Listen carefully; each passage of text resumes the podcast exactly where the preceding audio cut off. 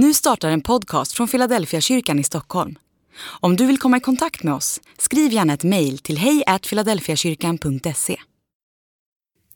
Dag 170. Om du visste vad Gud har att ge.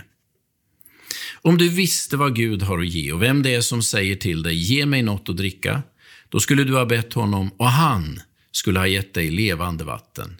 Johannes kapitel 4 och vers 10.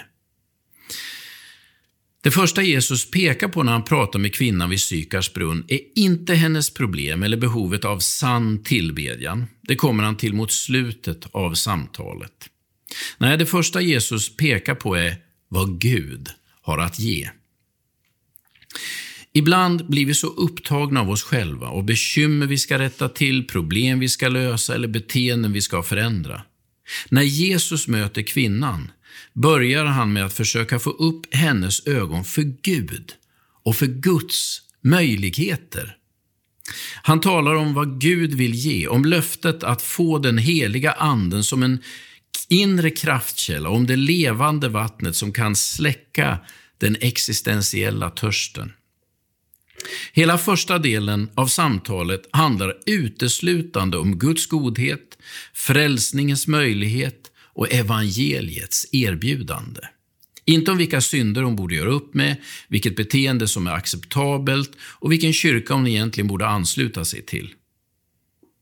Hur vet man vilken av alla röster inombords som har med Jesus att göra?